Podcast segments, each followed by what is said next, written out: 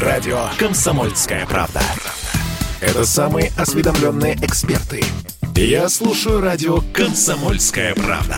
И тебе рекомендую. Под капотом. Лайфхаки от компании «Супротек». С вами Кирилл Манжула. Здравия желаю.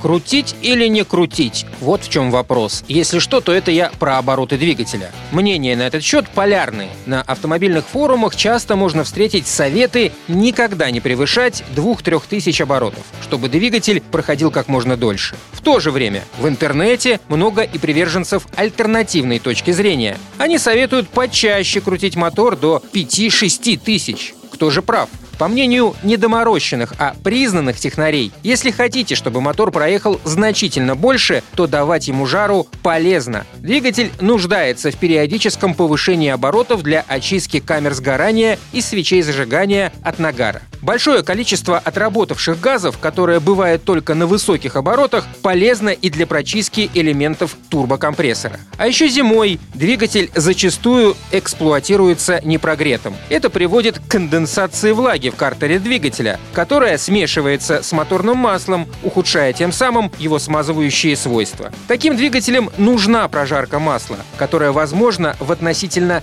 теплый для зимы день и при движении автомобиля с большими оборотами и скоростью. Однако крутить двигатель нужно правильно, ни в коем случае не на стоянке. Делать это нужно в хорошую сухую погоду на свободной прямой трассе. И ехать при высоких оборотах двигателя на протяжении хотя бы получаса, а лучше часа, при скорости порядка 100 км в час на четвертой передаче, если коробка механическая. На машине с автоматом следует выбрать ручной режим управления и переключиться на одну или две передачи ниже, а с вариатором перевести селектор коробки в позицию ручного управления виртуальными передачами. Подбором передачи добиться работы двигателя на оборотах не ниже 5000. Да, расход топлива на этом отрезке пути резко возрастет, но чистка и продувка мотора того стоит. А еще того стоит использование хорошей автохимии и моторного масла. Например, синтетического моторного масла Супротек Атомиум. Его антифрикционные свойства снижают расход топлива, вибрации устраняют шумы. В течение всего времени эксплуатации Супротек Атомиум сохранит свои свойства и предотвратит износ двигателя. На этом пока все. С вами был Кирилл Манжула. Слушайте рубрику «Под капотом» и программу «Мой автомобиль» в подкастах на нашем сайте и в мобильном приложении «Радио Комсомольская правда», а в эфире с понедельника по четверг в 7 утра. И помните, Помните, мы не истина в последней инстанции, но направление указываем верное.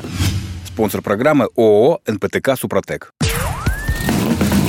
Под капотом. Лайфхаки от компании «Супротек».